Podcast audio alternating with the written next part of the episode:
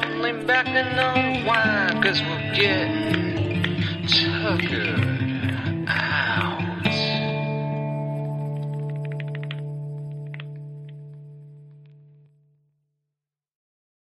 Are we going? Yeah, We're live. we're live. All right.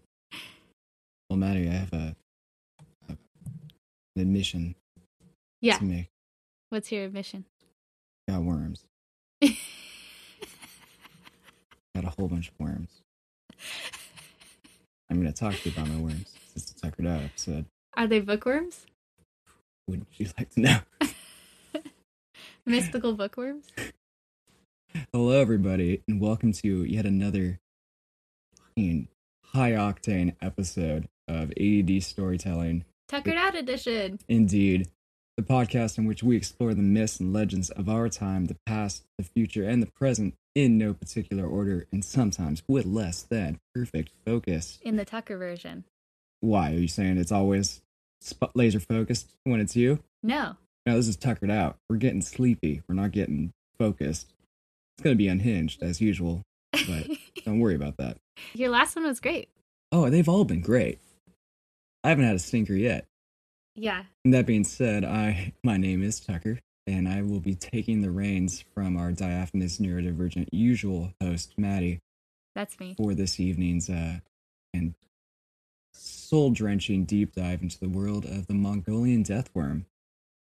So buckle up, you pieces of shit. I detest our audience. Can you stop swearing so much? I was gonna cut it out, but now I think I'm just gonna leave it in that I'm Better. admonishing you. You're using the word fuck too much Yeah, in our explicit it's an podcast. R-rated tuckered out evening. Adults only tonight. Adults only. Put the kids to bed. We're talking worms. Worms. Mm. Slimy. So I figured before we Presumably slime? Sorry? Are they slimy? Oh yeah, we'll we'll, we'll find out. Wouldn't you like to know? Before we really dig into this, I uh, figured we could start with a prayer. All right, What kind of fur? Let me let me have this. Sure, I'm just confused over here, but go ahead. All right, You're um, leading. please repeat after me. Okay. Bless the Maker and His water. Bless the Maker and his water. Bless the coming and going of Him. Bless the coming and going of him. May His passage cleanse the world. May his passage cleanse the world. May He keep the world for His people. May he keep the world for his people. All right, thank you for doing that. For me. That was the prayer for Shai Halud. Shahilud. Yes, of course. The From Dune. yes, the worm. you son of a bitch. you made me say a I did. dude thing on recording. Uh huh. How dare you? I did that. Welcome to my podcast. I read it in high school and it deserves to stay in a high school environment. Ooh. That's my opinion on Dune. That's Mm-hmm. oh, why yeah. they Okay, well, I'm, I'm glad you clarified that that's your opinion because that's exactly where that will stay in the realm of your opinion, my opinion. which is in this case wrong. So, Maddie, what do you know about the Mongolian deathworm? If anything at all. Um I feel like there's at least one thing you can glean from the name, it perhaps two things. causes death and hopefully it's from Mongolia. Yeah. That's fair, yeah. Actually, there's three things you can probably get from the name it's a worm. and it's from- a worm. Yeah, yeah, yeah. Unlike Himalayan blackberries, which are not from the Himalayas. No, they're from like fucking the UK.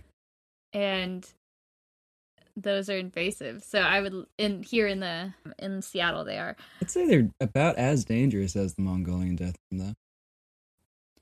So I'm just hoping that it says a lot more about the worm than the Himalayan blackberry says about them. We can. Well, Are they like for real? we'll, we'll get there. Don't you worry about it. Or is there I've are they done my mythical? research. Because this is a folkloric supernatural type podcast. I feel like in the end, you can be the judge of that. We'll let you decide for us. So there are folkloric.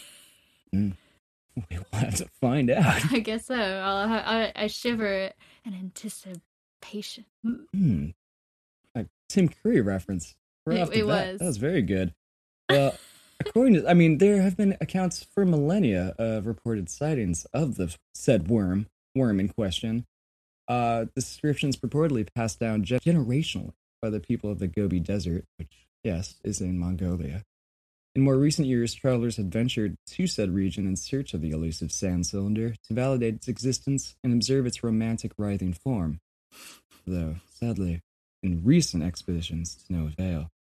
Though, unlike the historically enshrined and multitudinous reporting of, say, a Jersey Devil or a Mothman, wherein you have this plethora of people locking their beautiful face orbs onto those little visages, the Mongolian death worm has been mainly re- described and reported us by secondhand accounts relayed by local observers to biologists and explorers. Interesting. So no one's got anything on it except for somebody said they saw it.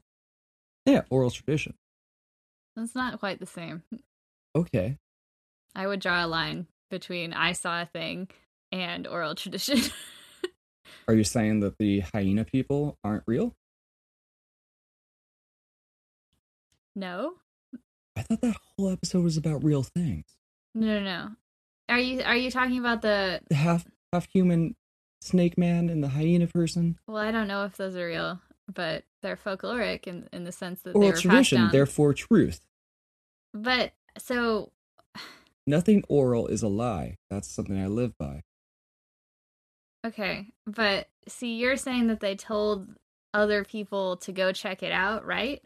And these are like and what we were talking about in the African folktales were like cultural traditions and beliefs that have like a longer thing like wrapped up in religion and all that, but they're not like, "Hey, Come see my worm. come see the lion guy because Oh. everyone just knows the lion they don't need science to go and be like Well, yeah, you don't need science here. Like I've always said, and how I live my life, if it's oral, then it's moral. okay i this conversation i feel like is a non-starter It's good so though. I i'm like gonna it. change the subject and ask you have you seen Have I seen sarah it? anderson's club cryptid comics No. okay so sarah anderson does all those sarah scribbles comics and she has a new one called club cryptid Oh, you've shown me this, yeah. i have but you said the mothman and the other one was the other one you said It's the Jersey Devil. the Jersey Devil. I don't think she's done the Jersey Devil yet, but the Mothman, she has one comic where it's Christmas and two um two other cryptids are like, "Oh, I love the holidays, but not as much as Mothman." And they're like, "No, no one likes it as much as Mothman." And Mothman's just like light, like he's like so excited. He's like full body like staring at lights being like, "Light." Oh, because it's a moth. 'Cause he's a and moth. It's attracted to the light. Yeah. For for Crimble Spruce That's a- holiday times. That's that's good. That's related to the Gobi Desert for sure. Yeah. So anyway, the creature first came to be known to Western audiences with the publication of Roy Chapman Andrews' On the Trail of Ancient Man, published in 1926. I tried to read it. It's weird. I think he was, if I recall correctly, I think he was 28 when he wrote it, and it really reads more like fucking Catcher in the Rye than a scientific publication. There was literally three pages all about how he and other archaeologists he was working with were pulling pranks back and forth on one another at a dig site, and just about how what a jolly good time we had. And, oh, and the lead biologist Snapman made a pulled a right big out prank when he put a piece of metal in a, a sediment deposit, and then when we came to look at it, we were baffled for hours. So we had made chance to get him back on that, and it just kind of went on about that. And it's like, okay, where? It was weird. It was a very but it was also it was simultaneously like oddly slice of life and lighthearted in nature while simultaneously in dull as shit You know, so you said put a piece of metal in a sediment thing, and I imagine one of those metal rulers that they just like stuck into a granite cliff and then i think that's more or less what happened they, or like they- a sand cliff and then they had to dig it out with their hands and then they would cut themselves on the ruler and be like haha i think they put a piece of like steel in a sediment deposit so when he saw it he'd be like by jove this goes back thousands of years before we should have steel it oh really made him cantankerous and stupefied that was it was yeah it's a, it was a nerd science joke but it so they're Seems- just trying to fuck up their seems- own investigation Yeah, that's the whole thing.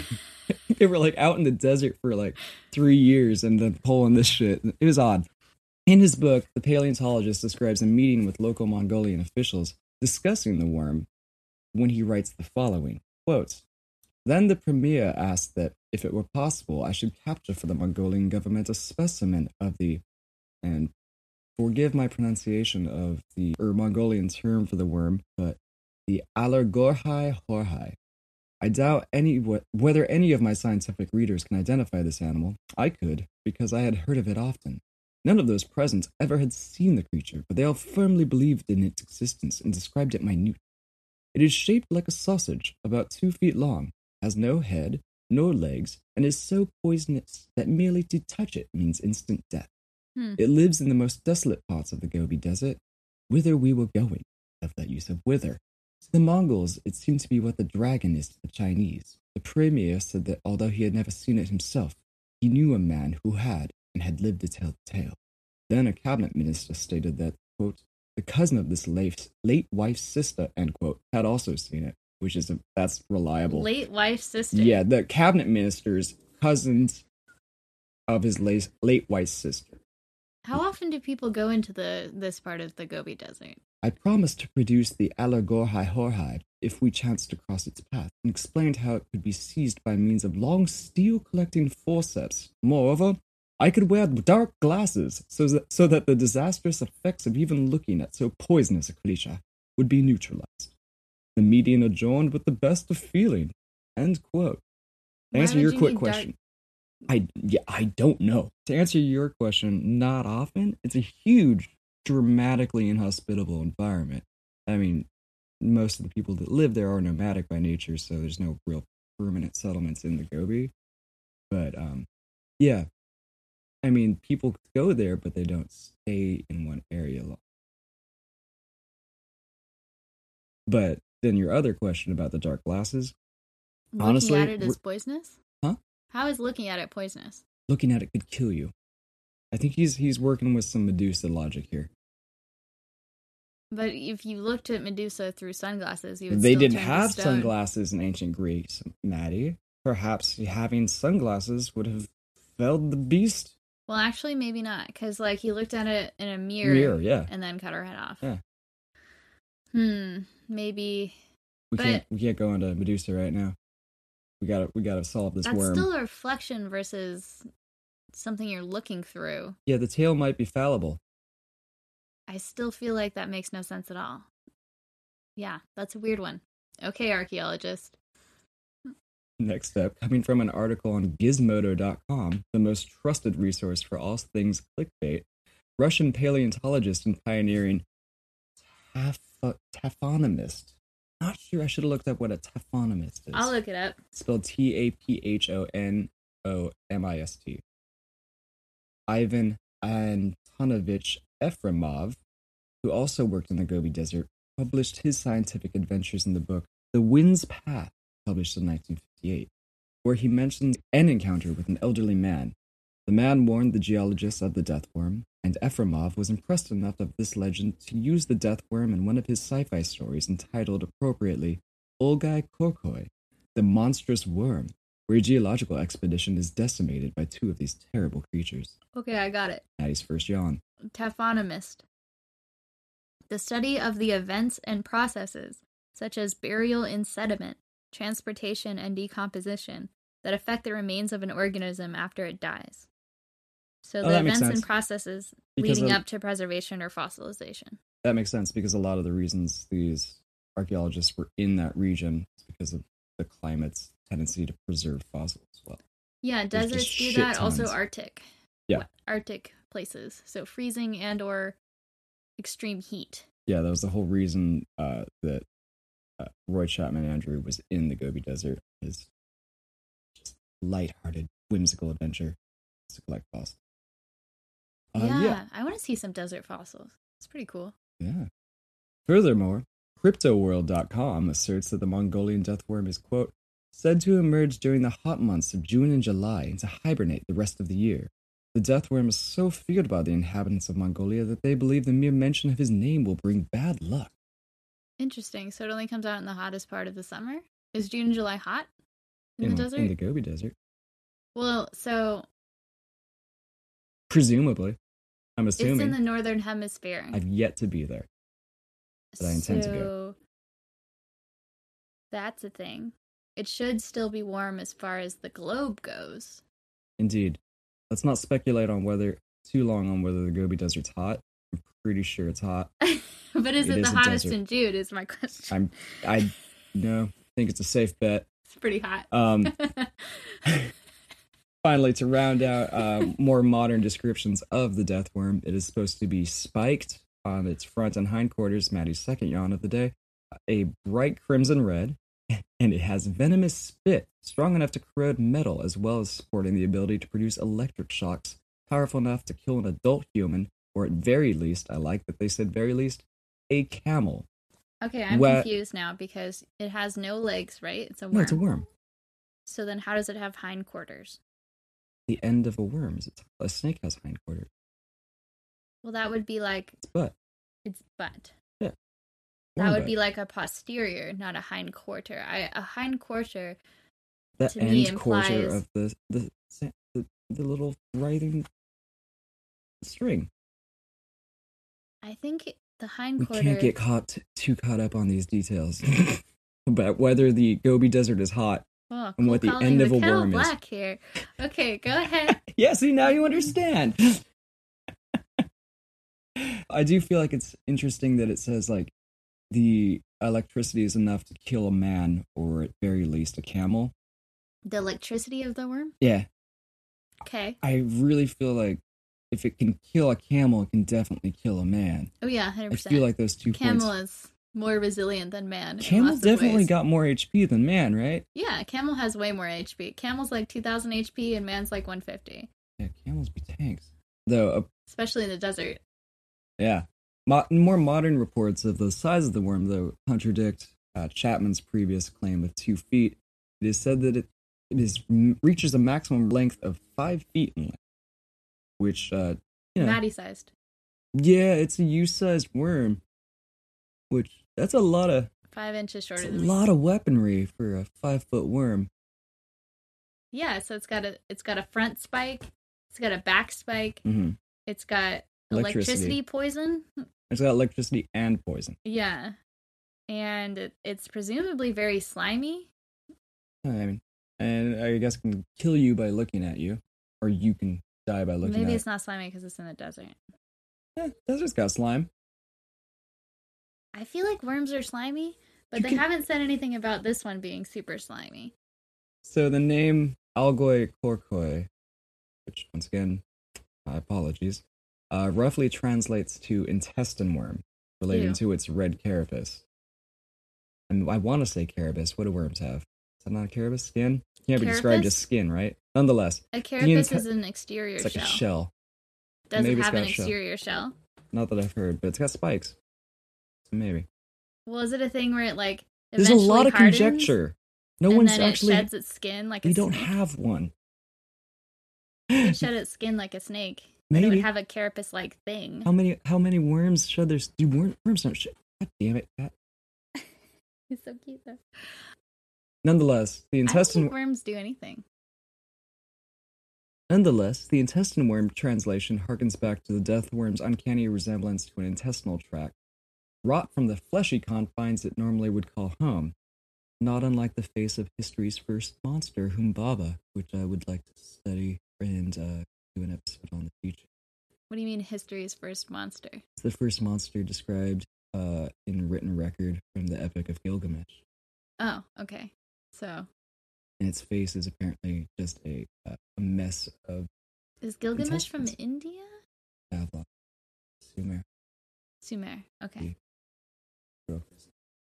As a being wholly designated to the realm of speculative fiction and folklore, as we can now safely say, based on all these secondhand accounts, there are those who, throughout time immemorial, will seek to prove the existence of such a creature, no matter the facts in front of them.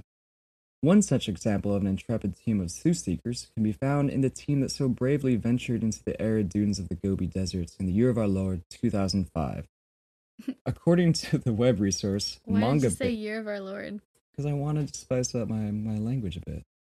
But you don't and I'm believe in a deeply Lord, religious. and it's the common According era. to mangabay.com, the premier team of explorers were made up of the following their leader, cryptozoologist Richard Freeman, who hopes to prove once and for all whether this much much feared beast of legend Oh, actually exists. cryptozoologist. Yes. The expedition. Would you want to define what that means for perhaps some of our listeners who may not know? It's the person that studies fake monsters. They, mm, yet to be proven real monsters. Yeah, so folkloric monsters or urban legend type monsters. Yeah, like your Nessie, your uh, Mothman, yeah Dover Demon. Ni- Ninja Turtles, you. presumably. Fuck you. That's not. The expedition was sponsored by the Center for Fortean Zoo- Zoology and consists of Freeman, who is 35, which once again, lead cryptozoologist, Chris Clark, John Hare, who is a science writer, and Dave Churchill, artist and designer. They will be accompanied by Mongolian guides and will attempt to flush the death worms up from their burrows by damming local streams and flooding small areas of the desert. This is their mission statement on uh, These are the Oh. widest guys I've ever heard. Kinda, yeah, yeah, yeah. Their right? names are so I- obviously from UK or Yeah, they're, I America. think they're Australian. yeah.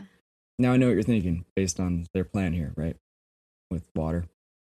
Well, Damning. how are they going to carry it and Flush why 'em would they out. waste it in the desert? See, that's a more practical concern and place to jump to. But no, I know what you're thinking. What? You're thinking about the similarities between Mongolian death worms and the sandworms of Arrakis, right? No? And it, it's, it's indisputable and totally understandable at this point. Why else would the guides need to dam local streams and water sources, Maddie? Because sandworms are killed by water. We all know this. It's the duty of the sand trout, the pupal state of the sandworm, to trap subterranean pockets of water on Arrakis and eventually coalesce into a form that will eventually become a true sandworm. We all know this. It's just fact. So, based on the writing of Frank Herbert, that's what these intrepid explorers are going out into the desert to do. Wait, are they actually basing it off the Dune book? No, but I'm extrapolating that from their mission statement. So your, their mission statement was to direct water to flush them out, It was essentially. to flush the death worms up from their burrows by damming local streams and flooding small areas of the desert. Okay. Because every time water Did gets they get permission from the people who are downriver of this to block those rivers? you know, well, judging by the whiteness of their names, I'm assuming. What year was this? 2005? No, I don't think they got permission. Okay. Well, you know, I Uh, have such a evil cat at my feet right now. so now we ask ourselves: Is life imitating art, or are these goddamn Mongolian death worms just plagiarizing the works of Frank Herbert, like Lucas and countless other shameless cowards that came after? Oh, so this like long oral tradition of Mongolian death worms No, no, no, no. I just wanted to throw that in. were like not predating Frank Hubert's is it Hubert? What's his name? Herbert. Herbert? They are actually Uh. predating Frank Herbert by like generations, but especially that, like I said earlier, Chapman's book. I know they are. That's I'm being Came out- sarcastic. Oh, got me. I got you. me. Gotta get. it. So continuing on. In describing the prey sought by their expedition, Freeman, the lead cryptozoologist, I'll say for a third time because that just tickles me, states that I he can't belie- believe his name is Freeman too, and it's the Fremen. Is another thing. Oh you're- shit! Did you not? I didn't catch that shit. Fuck yeah. That's great. States that he believes the deathworm's powers may be overstated. Quote, It's like the salamander in medieval Europe. It was thought to be deadly poisonous. Alexander the Great was supposed to have lost hundreds of men after they drank from a stream that had a salamander living in it. But now we know it's harmless. Even today in the Sudan, people will think that the harmless sand boa is so venomous that you only have to touch it and you will die. End quote which really says a lot about Freeman because uh, the salamander described by Alexander the Great is definitely not the salamander that we know today, but something entirely different.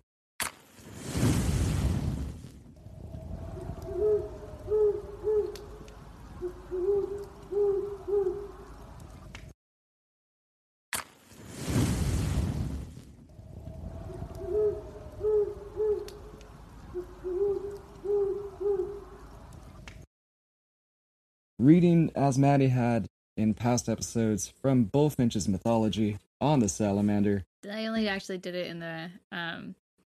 What do you Yeah, call it? no, but in past episodes. Oh, okay, is the use of Art the comes to plural. life. Is it the use of pl- Episode one, season two. Yeah. Bullfinch's mythology claims that the salamander, That the skin of an animal which could resist the action of fire should be considered proof against that element is not to be wondered at. We accordingly find that a cloth made of the skin of salamanders, for there really is such an animal, a kind of lizard, was incombustible and very valuable for wrapping up such articles as were too precious to be entrusted to any other envelopes. These fireproof cloths were actually produced, said to be made of salamander's wool, though the knowing ones detected that the substance of which they were composed was actually asbestos, which is in fine filaments capable of being woven into a flexible cloth. Really, asbestos. Yeah. So that was before. Well, so uh, They were doing as best as they could, Maddie. asbestos is only really No. harmful to humans in its aerosol form. So if it's woven, It's it's it's rough when it because it's had it's made of such fine filaments that it when it, it gets in your lungs. that's what I'm saying. Yeah. It's aerosol form But it doesn't have to be aerosolized. It can just be in mat crumbled. form. If it crumbles, if it disintegrates and like goes into the air, Mm. then that messes you up. But I think its original thing Salamander form. Well, so because it's like a it's like a less industrialized version of it, it's probably m- less toxic as a woven fiber back in the day than it would be now. I wanted to uh, wrap up this discussion of salamanders with a quick little story of where this myth of them being fireproof comes from, which is that uh, salamanders actually are quite hardy and resilient and produce a milky kind of fun little slime liquid They do produce a Yeah, which is a protective coating essentially. And often, yeah, they- they're amphibious. yeah, that often they will hibernate and go into trees or bits of wood in which to do so. These trees and bits of wood are cut down and made into firewood or kindling. And when thrown into fire, these hibernating little bastards will start squirting their milk liquid everywhere and rush out, thus giving the appearance of like a fireproof creature emerging just straight out of the coals. Right, so they can survive a bit longer. Well, they just wake up and get freaked out and then scurry out. Right, but, But yeah, they can survive. Yeah, because they're fun milk milk slime time. right, so they have a very short time period protective coating to help them escape imminent death. Mm. Yeah. Which is more than humans could say. So they're more fireproof than humans. Amphibians that can hibernate for long periods of time, it's the same for desert frogs and stuff. They can basically be in stasis. Like you would imagine being in, in stasis, like in space, flying to a It's in spaces. a longer distance Mm. for like years and then be reawoken again by water. I actually can't imagine that. And every time I've tried to, it, it actually it hurts me in a way. The concept freaks me the fuck out. It's creepy, but it's really interesting. It's sort of like a half life, half death. Yeah, the fact that they're gonna kind of try it in the near future here with uh, settlers on Mars is Well, it takes 30 years to get to Mars, so yeah, that's they ain't a coming lifespan. back. That's part of the They're part not coming of the deal. back. No, yeah, you know you're not coming back. No, it's a it's a colonization. Oof, yeah. Um. Anyway, so I bring this whole tangent about the salamander all to just say I just don't Freeman's a understand why fun that thing with fella. the it, are there even salamanders?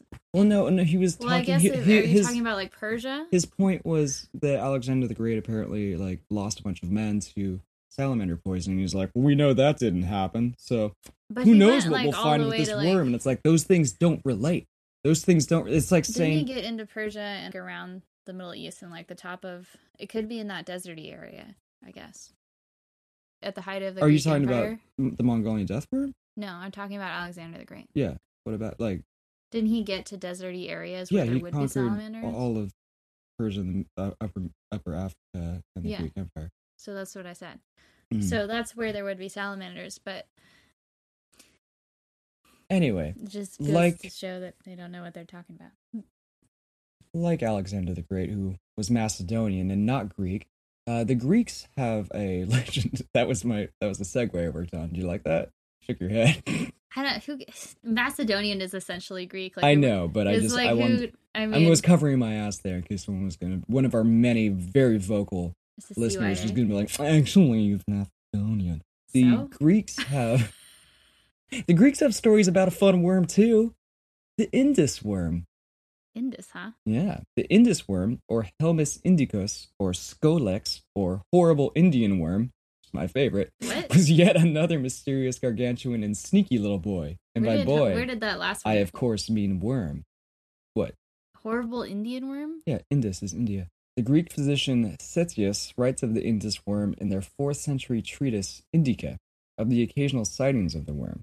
Quote, in the river Indus, a worm is found resembling those which are usually found on fig trees. Its average length is seven cubits, which What? which comes to about ten feet. Um, what? what? Cubits is 10 feet? Yeah.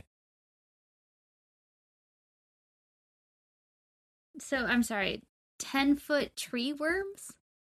It's a ten foot worm. It's found in the river. It resembles worms that are normally seen on fig trees, Okay, but it's 10 feet long. though okay, some are that's longer. where I got caught up. I don't want to see a giant worm in a tree like that. That freaked me out. Some are longer, others shorter. It is so thick that a child of 10 years could hardly put his arms around it. That is a fun metric. It has two teeth, one in the upper and one in the lower jaw, so kind of like a fun bunny.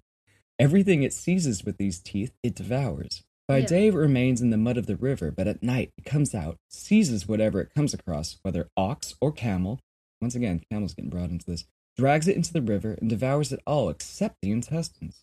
It is caught with a large hook, baited with a lamb or kid attached by iron chains. That's fucked up.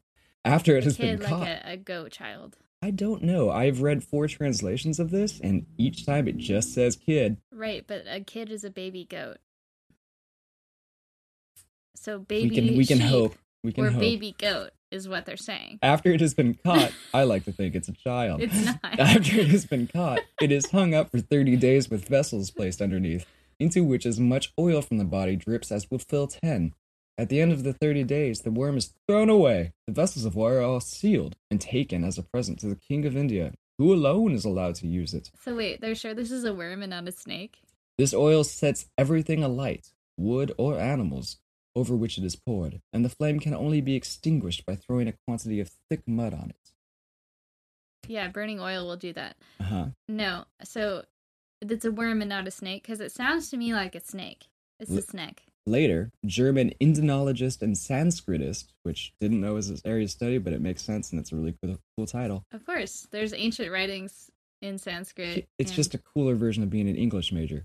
His name was Gustave Aubert, published that the Greek name Skolex could reasonably tra- be translated to the Sanskrit word Kuluki or Kulakia, which, once again, as always, definitely saying wrong, which is derived from the word Kuluka, meaning, quote, mire. Therefore, an animal that lives in mud, not specifically a worm, and could thus be then extrapolated to mean alligator. but it, alligators would have more than one tooth, Yeah, but this is, once again, like translation and also would have feet. and it's a giant 10 foot long white thing in the river that hides in the mud and comes out at night to take down ha- camels and horses. Yeah, it could be an alligator. That sounded like an alligator. Are the, these words you're saying that you're meh about? The the- Sanskrit words, yeah. so are they just italicized in the let in the articles you're reading? Yeah, in the, the this comes from the book on the weapons, army, organization, and political maxims of the ancient Indian society by Gustavo Pert. Yeah, I wish that. I feel like this is a lazy thing by historians and other such Well, actually, scientists, where like they don't put the pronunciation anywhere, but they just italicize the word, yeah, and it's like it makes me wonder if they're even trying to get it right, or if they're just like copying it down.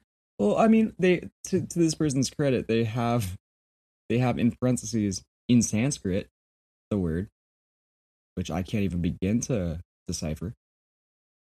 So that is there. You mean like they wrote it down in Sanskrit? Yes. Okay. Next to the so there's at italicized least word. like Yeah. the original that you could the try original to word. read. Yes. Okay. But Three if it's out. in an English translation and they translated it from Sanskrit Mhm. into an English sounding word so that we could possibly comprehend it, it's Mhm. probably pronounced Mm-hmm. yeah, the it's- English way, exactly. but like the transition the translation of it's pronounced that way even though the Sanskrit word Well- is not. Here, let me read from the book where it says Kalukan is desri- derived from Kaluka, mire. It is therefore an animal which likes to live in or lie in mud. The Kaluki is described in Sanskrit works as somewhat similar to the Sisumata, which is identified with the Delphinus gangit gangit gangitis, which I think is a uh, a a historical source, though the name denotes a child killer in that Interesting. context. Yeah, that sounds a The lot more like an Kalu- alligator than a worm. The kulaki is therefore a large aquatic animal, which, because it lives principally in water, is called a fish. And as the crocodile prefers as its place of abode the muddy banks of a river, the name kulaki applies most appropriately to it. That's in, that's interesting. It reminds me of the Merid crocodile. Oh, uh, Sobek? Yeah. That's the alligator god in ancient Egypt. Yes. Yes. It Yeah. reminds me of the alligator god because it's considered to be of a, an aquatic nature, even though it's not a fish. Furthermore, in this same document, or not document, it's a book, uh, the late Professor H. H. Wilson takes a more practical view of the case by identifying the worm in question with the Indian alligator and remembering that the oil and the skin of the alligator were considered in ancient times to possess, quote, most wonderful qualities, and that the greater part of the other description tallies with the outward appearance and natural habits of the alligator. I really What's wonderful I- qualities? okay. That's what sucks also about What's this. so wonderful? Because as I said earlier, and also this whole book is translated from German. So it though that point there about the wonderful qualities associated with alligator innards in ancient India is cited, it's cited by a very German source. And I found the book. It's only in German, and I could not figure out what the fuck he was talking about when he says those wonderful qualities. well, and I maybe really there's wanted to something- know. yeah, I don't know. The inside of an alligator, so like its innards, like its organs? if any of our listeners speak German and want to give me Or a hand with this, Sanskrit. I will. Um, yeah, I will send you these sources. and would love to know about these most wonderful qualities. I guess it's German. So most wonderful qualities. Finally, we come to the unfinished. This is this is so good. We come to the unfinished documentary of New Zealand journalist David Ferrier, which attempted to capture footage. We're going all the way back of the Mongolian death worm. Created entirely with his own money after leaving his day job to pursue the worm in Mongolia, the film was tragically never finished. Oh my god, these are so depressing, but Yeah, also not it's because really it's just good. white boy sadness. It's really good. According to the Wayback Machine, an internet archive of uh, failed film projects, Ferrier would not say if the pair, he and his partner on the case, uh, discovered evidence of the fantastical creature as they were not revealing too much until the documentary was, quote, complete. I will also mention that this article in question is from 2009 and everything else I could find about the status of production of said documentary comes from late 2009. I don't think he's doing well with it. Continuing on, people are were welcome to assume that they didn't find anything, to which Ferrier said, As far as telling the story about the death room, I'd say we were pretty successful in what we came back with, and we have definitely got a good doco on our hands. I'm sorry, I should be doing my New Zealand accent for this, because this is one of the most New Zealand people I've ever read about. They recorded about 30 hours of footage and spoke to pe- people who said they had seen the worm. Quote, because of the sightings. Because the sightings peaked in the 1950s, I'm just not going to try. I don't. you have, don't want I to don't try. Have You the don't want confidence to pull today. a Henry on this one during the um Dude, that's I really want to. I, that's one of Catherine the. whatever. that's one of Catherine the- Knight. Is that who it was? She was Australian. You're gonna offend some New Zealanders. Quote, Well, I know, but that I'm saying the situation was similar that you can't do the accent. Like oh, I Henry can couldn't fucking. do the I can do Australian New accent. Zealand accent. You know this. Don't put me on blast like this. I'll do it. It's one of the ones I actually feel confident with. Well, so Oh, I'm confused about Oh. what your conflict is here. Like, I do you just- not want to be the guy that does accents on our podcast? Because you don't have I've to I've be. I've shown a light on it right now. I've I've put myself in a place where I'm like, oh, should I do it? And now I'm not going to perform. if it had happened organically, I'd have ran with it. But instead, I Is it started like you reading want the to be quotes. Jordan Peele when you grow up, but you can't quite make it there? We're gonna have to talk after the recording. Like the impressions. Oh my god. Quote, because the sightings peaked during the 1950s. I believe in you, honey. You I'll- can do it. you know, what, I'm going on to the last part of this little guy's thing. David Ferrier, uh, to speak to his uh, his character, a cursory search of him pulls up an article on local New Zealand Herald.co.nz of the five weirdest things David Ferrier has ever done. and there's a picture of him with a bird on his shoulder. Is he famous? No, this is a very New Zealand article where it's just like we got some local guys here, and he, he looked for a worm, and he likes like shrimp pickles. Like it's not, it's weird. Remember like when Shrimp pickles. we were, remember when we were watching What? Wellington Paranormal? I and along love the that bottom show ticker- So much that show is ten out of ten. It was like yeah, but it was like airing in 2019, and it would say like along the bottom sticker is like now coming up next for the first time in New Zealand, Lethal Weapon. It's just like it's really like all of the Concord's humor is true. Like it's not like a backwards place, but it's kind of culturally like 20 years back and very like homey. It's like the entire country has a small town feel.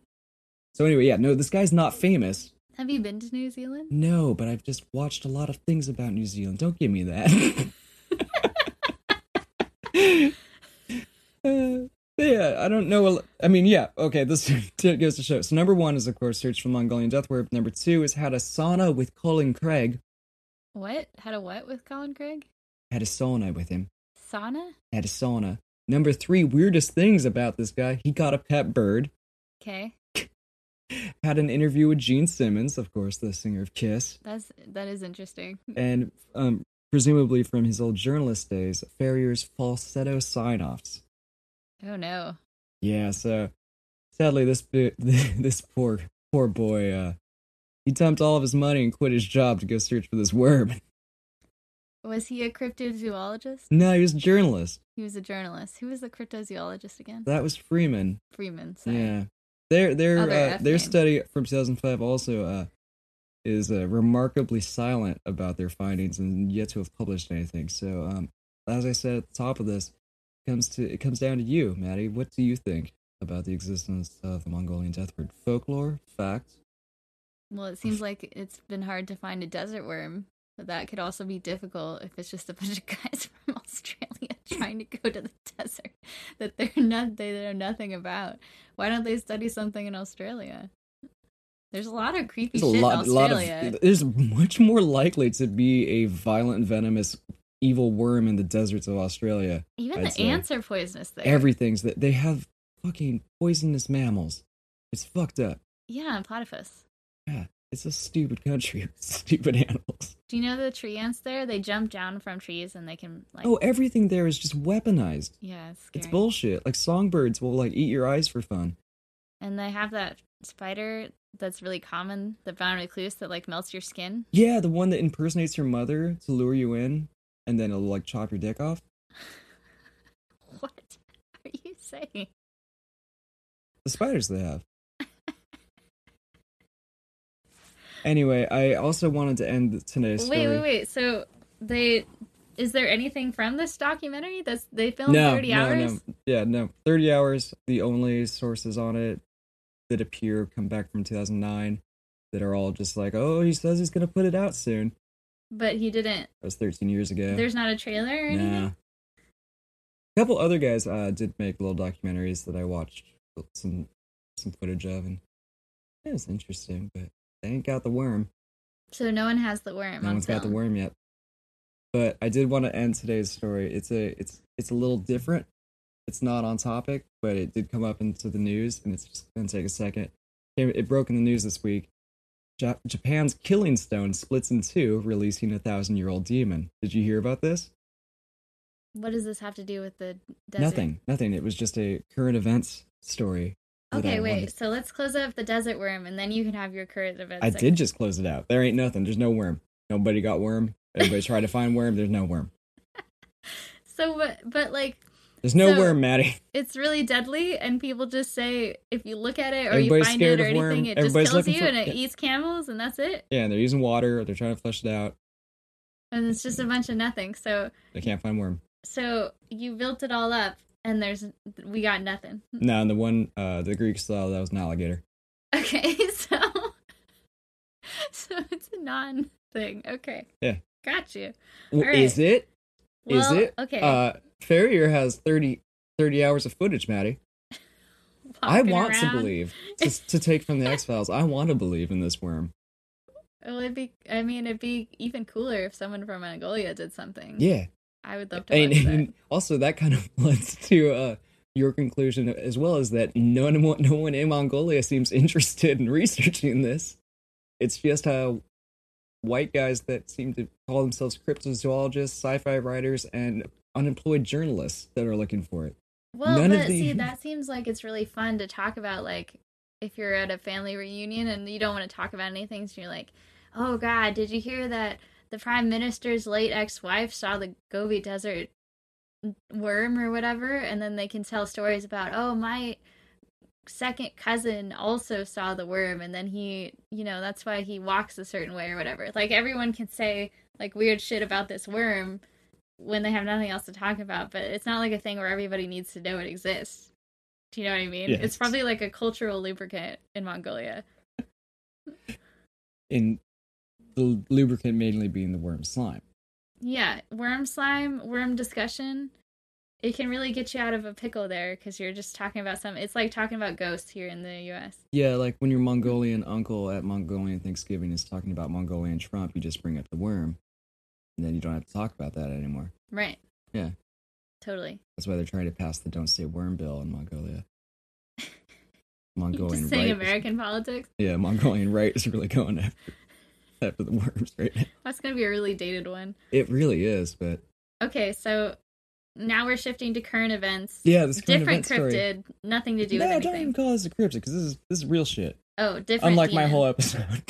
This is real shit in Um, Japan, yeah, which is not near Mongolia. no, um, it's closer than we are. It is closer than It's we actually are. pretty close. I guess um, it's across an ocean, right? Yeah, it's less straight. Like it's it's pretty close. It's way closer than we are. Yeah. It's a sea, not an ocean. I would say it's probably called like the Sea of Korea. Or something. I don't know. yeah, I, I, should guess know it's that. not that far, is it? No. Because the, the whole thing was Tsushima, Yeah, that whole thing was Tsushima. like the game is fake based on. Okay, Ah, okay, so Alright. um, there was this sorry. Say uh, that I not not far outside of Tokyo. There's a uh, mountain on which a stone has been rested for the last thousand years. wait. Can you say what play?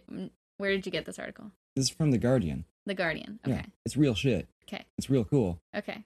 So on said mountain, there's a stone for the last 1,000 years that is said to, according to mythology, have held the spirit of a nine-tailed fox. Oh, fucking dope. A Yeah. Kitsune. According to mythology, uh, Seshoseki, or killing stone, the objects contained within it are the transformed corpse of Tamono no Mai, a beautiful woman who had been part of a secret plot hatched by a feudal warlord to kill Emperor Toba, who reigned from 1107 to 1123. Legend has it that her true identity was an evil nine tailed fox whose spear is embedded in the hunk of lava, located in an area of the Tochigi Prefecture near Tokyo, na- famous for its sulfurous hot springs. Now I'm going to show Maddie a picture of what has gone down. That's the rock, and it just split this week. Oh my god, it just split in half. It just split in half. in three in- pieces. And oh, it's two. It's clean, but normally it's it, it's wrapped with prayer flags, and it's very prominently placed on this hillside. And people, it's a big tourist destination. People have gone there to look at the demon stone for and almost then a now thousand it's years, just split and it in just half. fucking snapped in half this week. and the prayer flags are gone. Yeah, That's creepy as shit. yeah. Holy, fr- that's so creepy. Oh my It's so gosh, you guys good. have to go back and listen to li- not season two, F- season one, episode two of our Kitsune hmm stuff. It's so good. And the Kitsune stories are always good, and they have so many plays and poems and Yeah, just like so much shit about these demon foxes and spirit foxes, and they're so good. we might do. I might do a tuckered out follow up episode to that because I actually have been reading a lot about kitsune stories in a book of Japanese folklore I've recently purchased, and it's good. And maybe we could do a tucky twist on it. Yeah, But, we can uh, do a part two Just to finish this, if you want. visitors to the area, a popular sightseeing spot, recoiled in horror at the over the weekend after witnesses posted photos of the fractured stone. Did it Cool. break in front of witnesses? that I'm not sure if it physically snapped in front of people or not, but this this quote's translated from Japanese and is one of my favorite things to have ever read. Quote, I feel like I've seen something that shouldn't be seen. So good. It's so very good, and I couldn't help but putting it put. It, I couldn't help myself from putting it into this week's episode. Oh my 'cause god! it Please, kicks ass. people, if you have any anything like this that's like current event demon shit, please send it to us. Yeah, we it's- want to know. It kicks so much ass. I want to know so much. Anyway, Oh, send it to addstoryteller at gmail.com. Please Yeah. and thank you. And anything else you want to say. oh, I also wanted to give a quick shout out to my good friend Rose Core for getting me into the world of Dune, and thus sparking my interest in worms. Are you fucking serious? How many times did I tell you to read Dude? Never mind. You just spoiled Dune for me. You didn't tell me to read it. Anyway, everybody, thank you all for coming. You're such a big liar. I'm i a- said, hey, you should read this. I'm a hey, small you liar. can borrow my book. I'm some, you don't have a copy of Dune. Anyway, everybody, thank you for co- I did have a coffee. in high school, as you said at the top of this episode, where it should stay. Yes. Thank you for listening. we you all shouldn't be appreciate this you. obsessed with it. so now it's cool because Zendaya's in it, but still. oh, it's always been cool. Hope you all are having a great week. Thank you, as always, for being here and spending your time with us in our entirely real topics. I've been Tucker. And I've been Maddie. Thanks for sitting through another podcast with us. You did it. We made it. You did it. All right. And as always, Bazinga, young Sheldons. Good day. Oh, you're not going to start that, are you? Oh, I'm going to start that. That's not a thing I want associated with this because I'm- I don't like. I think All right. I'm going to go play Sheldon Ring. Let's do this. you wanted to make that joke. That's fine. But I don't. asso- I don't want to associate this podcast with like the sexist bullshit that great. that- What is it called? Big Bang Great Theory. British Bake Off. What? No. Big Bang Theory is no. Paul Hollywood. I don't like Big Bang Theory. The only thing that's wrong with the Great British Bake Off is that they took it off PBS and they don't have subtitles in other languages. The UK needs to do better on that. That's it. Bye, everybody. Bye. Opinions.